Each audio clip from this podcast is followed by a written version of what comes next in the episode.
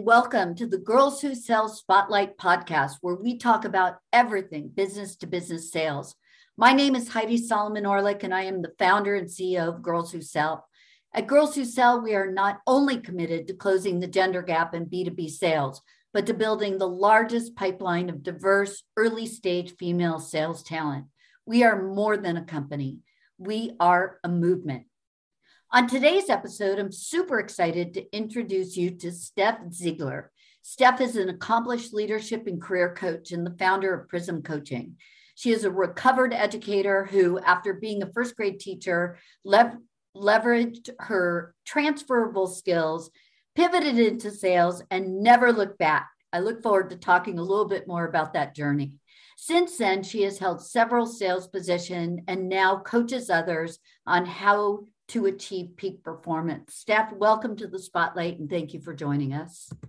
Hi, Heidi. Welcome. And thanks so much for having me. I'm thrilled to be here and can't wait to just discuss more with you about our love for sales and helping women. Yeah, well, thank you so much. So, first of all, um, you know, I, I think that a lot of people think there's just this single path to get into sales and and there's not you can come from a lot of different uh, backgrounds and directions, and certainly yours was from an education background. So, would love you to talk a little bit about your journey and where you started and and why you made the pivot. Yeah, yeah, happy to. Um, so I was originally I'm originally from Columbus, Ohio, and I used to be a first grade teacher, as you know. And I kind of got to a point in my career um, you know, I was just feeling a little stuck.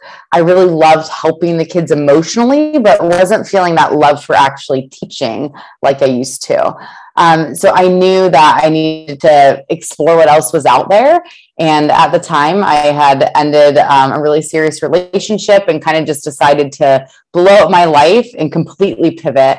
And I always thought I'd be good at sales. And for whatever reason, I had an inkling and I was like, this is something I need to explore.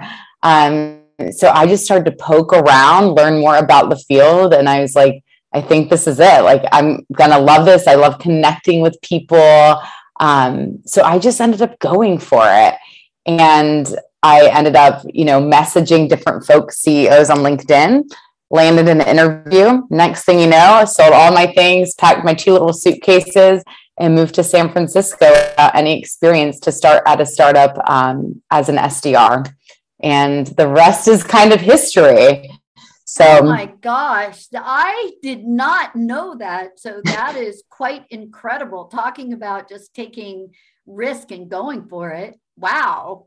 Yeah, thanks. Yeah, it was very um like scary in a way, but I also just knew as what I was meant to do and where I was supposed to be. So I had so many opportunities. I was very lucky that I had an amazing sales leader and mentor and quickly uh, had a lot of success and helped to build out the sales team.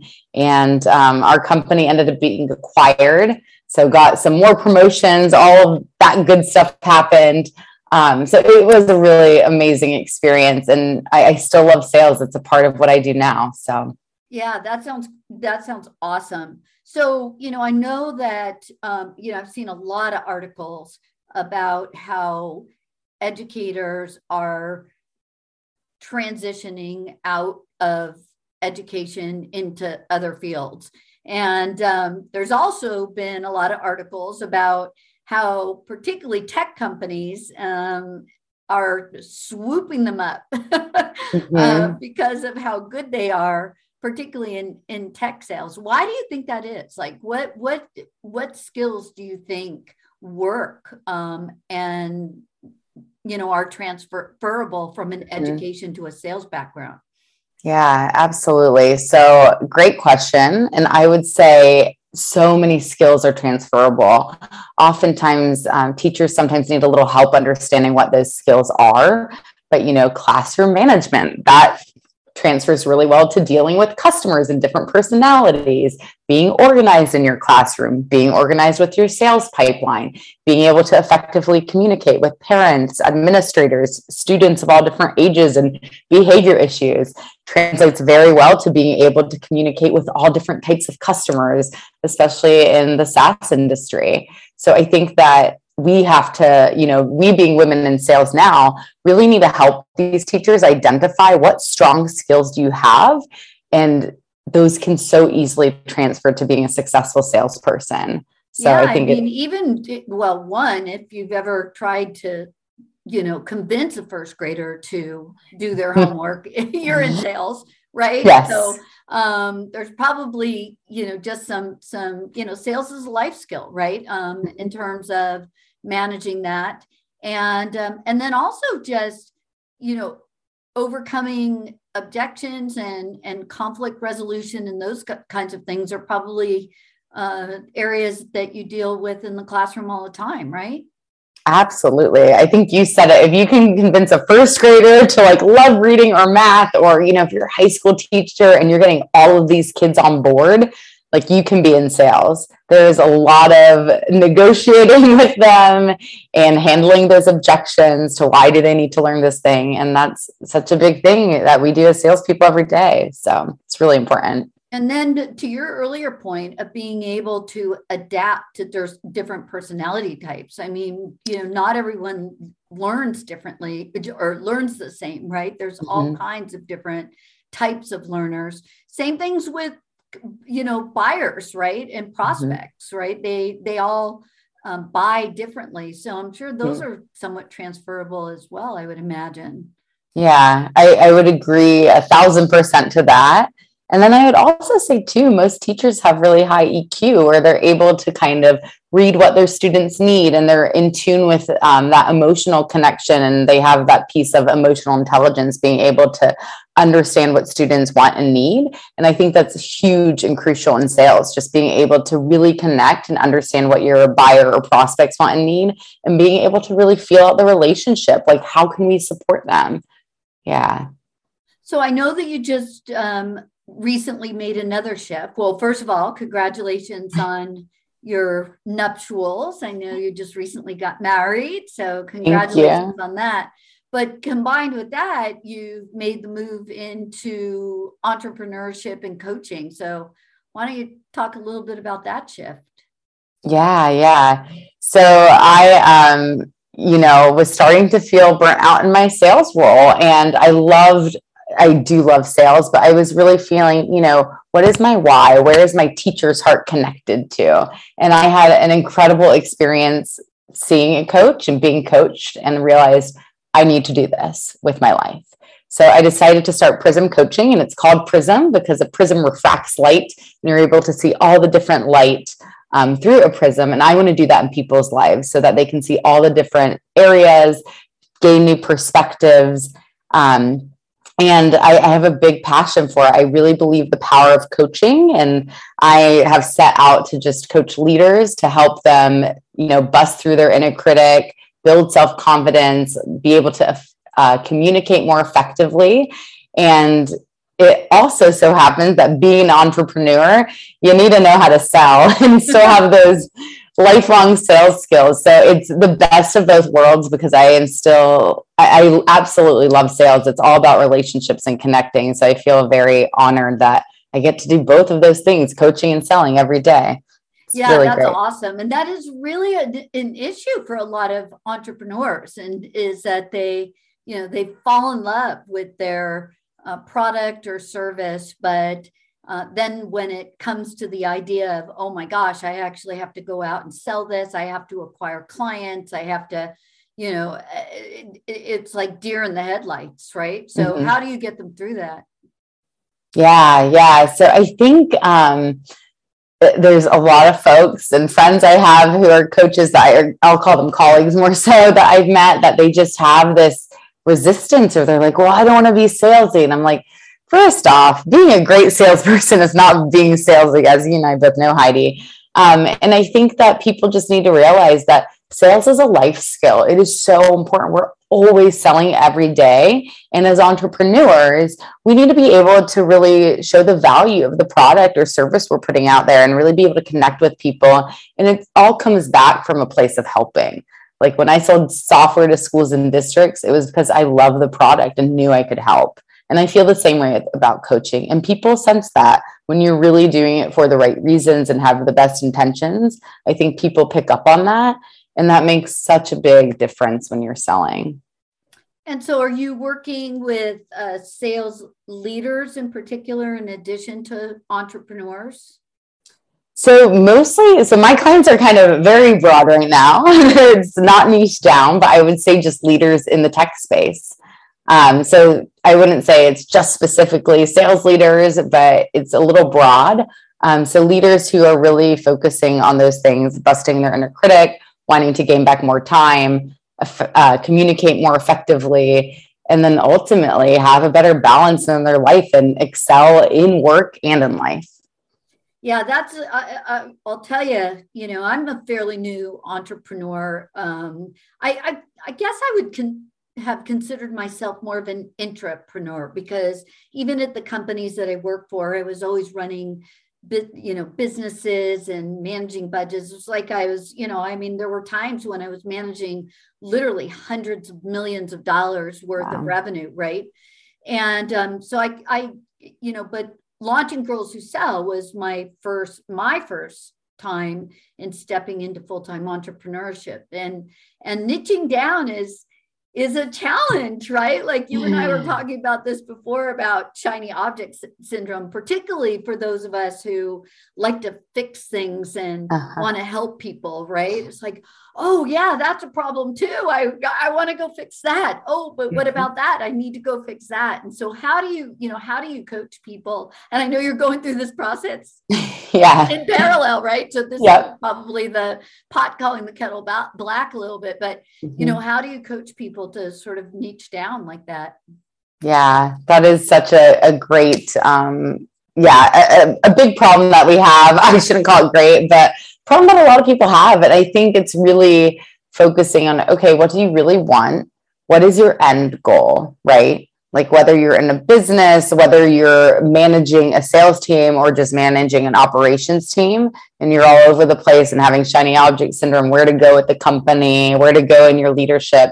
How do you really focus on what's your end goal? And just being able to say, this is what I'm committing to for this amount of time yes, I will notice the other things that come in and say, great, that looks awesome. Not right now. And it's so hard. And yes, the kettle is calling itself black or, or whatever the saying is right now. Um, because I think you're the same too, Heidi. We want to help.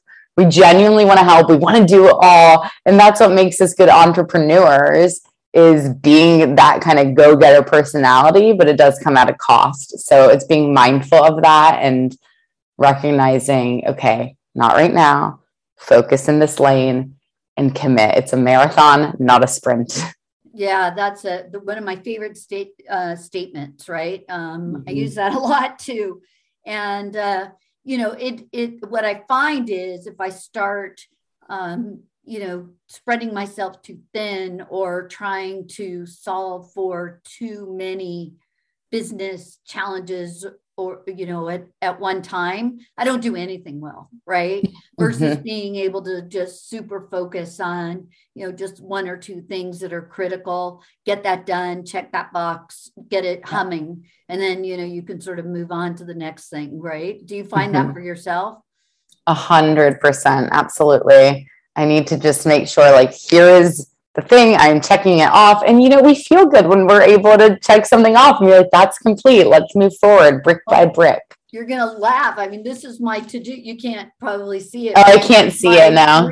My three page to do list um you know and i have look look at all my check boxes right like just checking yep. it off checking it off checking off just because I, yeah. I was like so overwhelmed with everything that needed to get done that i just you know i i, I do love box checking in some mm-hmm. ways in yeah. some ways yeah. box checking is a terrible thing like when it comes to diversity equity and inclusion but yes for, for uh, i agree with you there absolutely my time it's it's not a bad thing.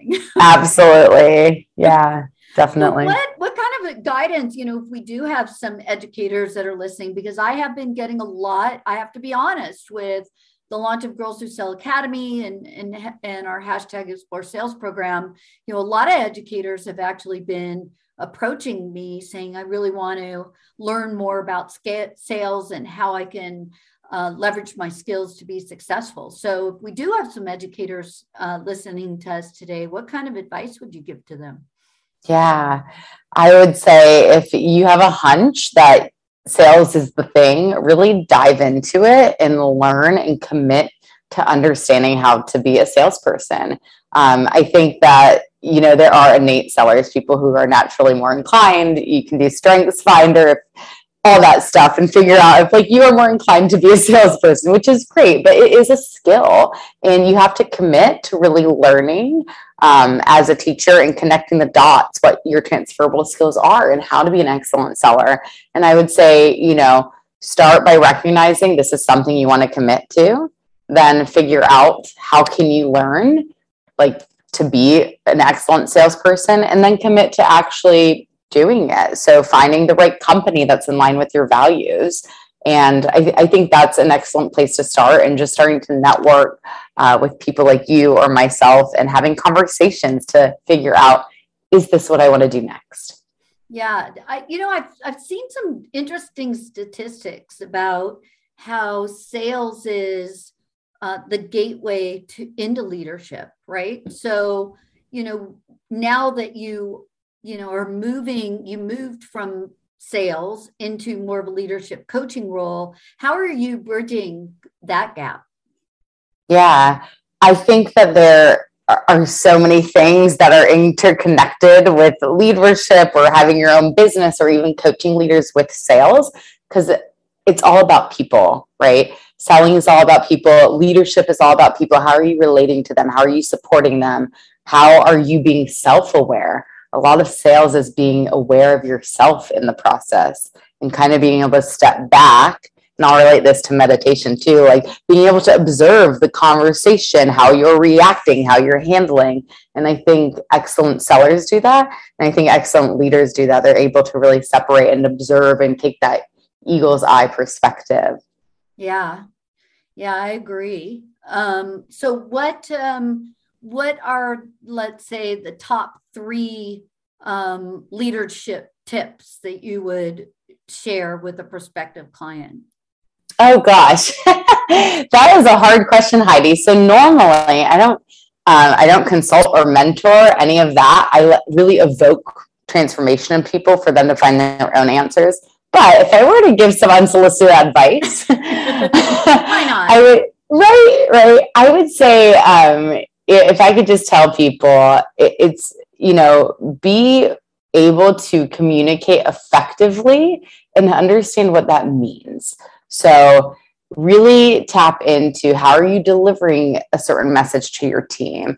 How are you saying it? Why are you saying it? What is the outcome that like you want when you're communicating with people? Right. So I think that's a huge thing. And that's what a lot of leaders want coaching around mm-hmm. is being able to be a more effective communicator. And I think it goes back to being mindful and being able to be self aware of how you're reacting. Maybe if you're triggered as a leader and feel like this is a stressful conversation, I am triggered, I'm angry, upset, like recognize the emotions in yourself and be able to recognize those, separate it so that you can effectively communicate and still what's that do what's best for that person or the team.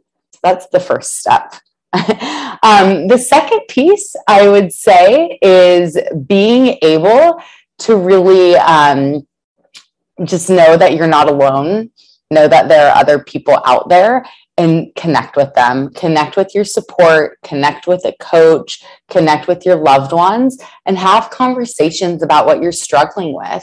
I think there are so many leaders who deal with imposter syndrome.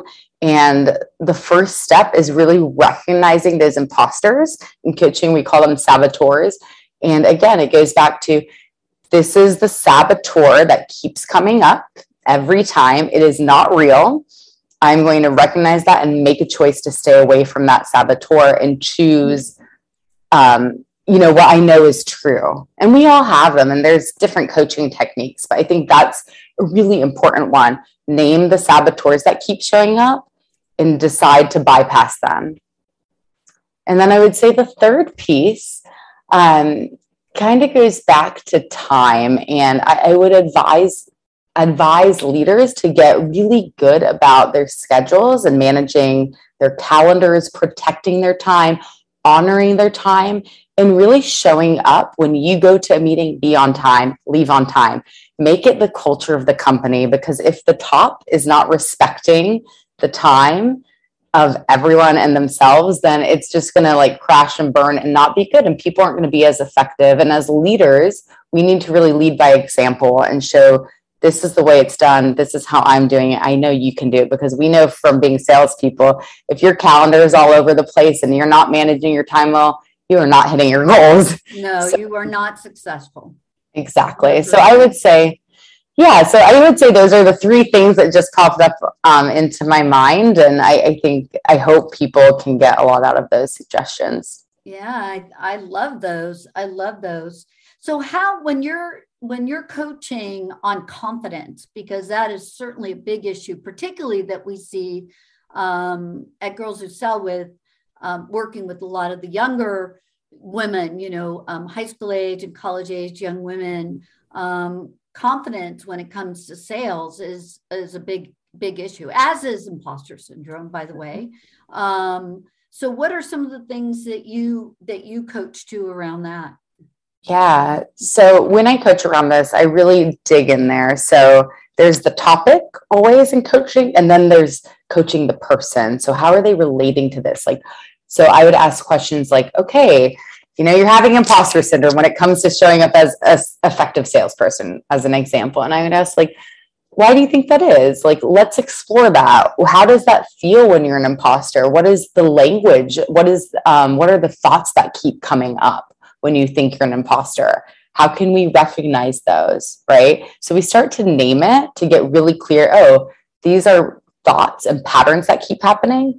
And then I shift them into something where um, I do kind of a, a guided piece around finding your leader within. So that place that we all know, Heidi, that strength in us, that's like, I can do hard things, as Glennon Doyle says, that piece of us that is able to move through that somewhere in the 11th hour we're able to just rise up and say i've got this it's okay right and then we really strengthen that leader within and make it so it's concrete so naming it giving it a resonant object something so that people can go back to their leader within operate from that place and if you're operating from the leader within you can start to say goodbye to all the saboteurs the inner critics and it's a practice it's constantly practicing every single day, every moment it comes up. Yeah, it's a it's a, it's a daily practice. It takes mm-hmm. work. Yeah, it's not something that you're just going to overcome overnight. Absolutely.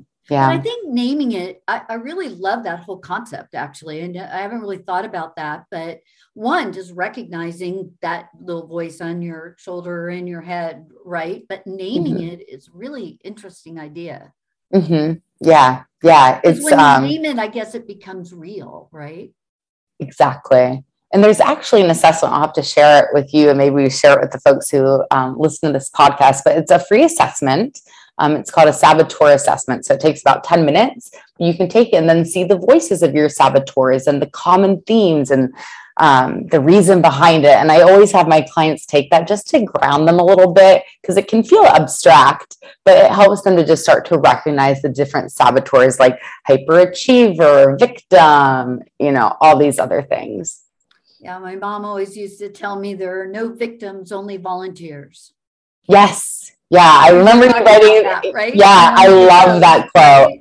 I love no, that quote. It was uh, like I I loved it and I hated it because she always, you know, whenever I was feeling a little bit mm-hmm. sorry about for myself or something, she'd be like, "Own it.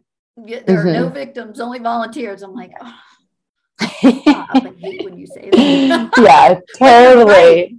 yeah, right. Totally. I agree. Myself in victim role, and then and then can shift. Well, This yeah. has been such an awesome conversation. Um, I love the idea, yeah, of, of when when this gets, um, you know, when we post this, um, um, when we release it, maybe we can put the link for the saboteur assessment in, you know, the notes as well as in the comment section, so people can go ahead and take that. So that would be kind of fun. Yeah. And then if, you know, if our listeners, how can they get a hold of you if they want some coaching or if they want to learn more about you and your business? Yeah, definitely. So they can visit Prizm, P R I Z, as in Ziegler, M, coaching, um, prizmcoaching.com, or they can find me on LinkedIn, Steph Ziegler, in parentheses, my maiden name, Domofsky. Um, and they can just message me or go to the website and sign up for a consult to see if we're a good fit um, for what they want and need. That sounds great. Steph, thank you so much for joining us today. I really appreciate all of your wisdom. And uh, I'm going to go chase some shiny objects right now. So I'll see you in a little bit. Awesome. Thank you so much, Heidi, and the Girls Who Sell community for having me. This has been fabulous. Okay, take care. Talk to you soon. Bye.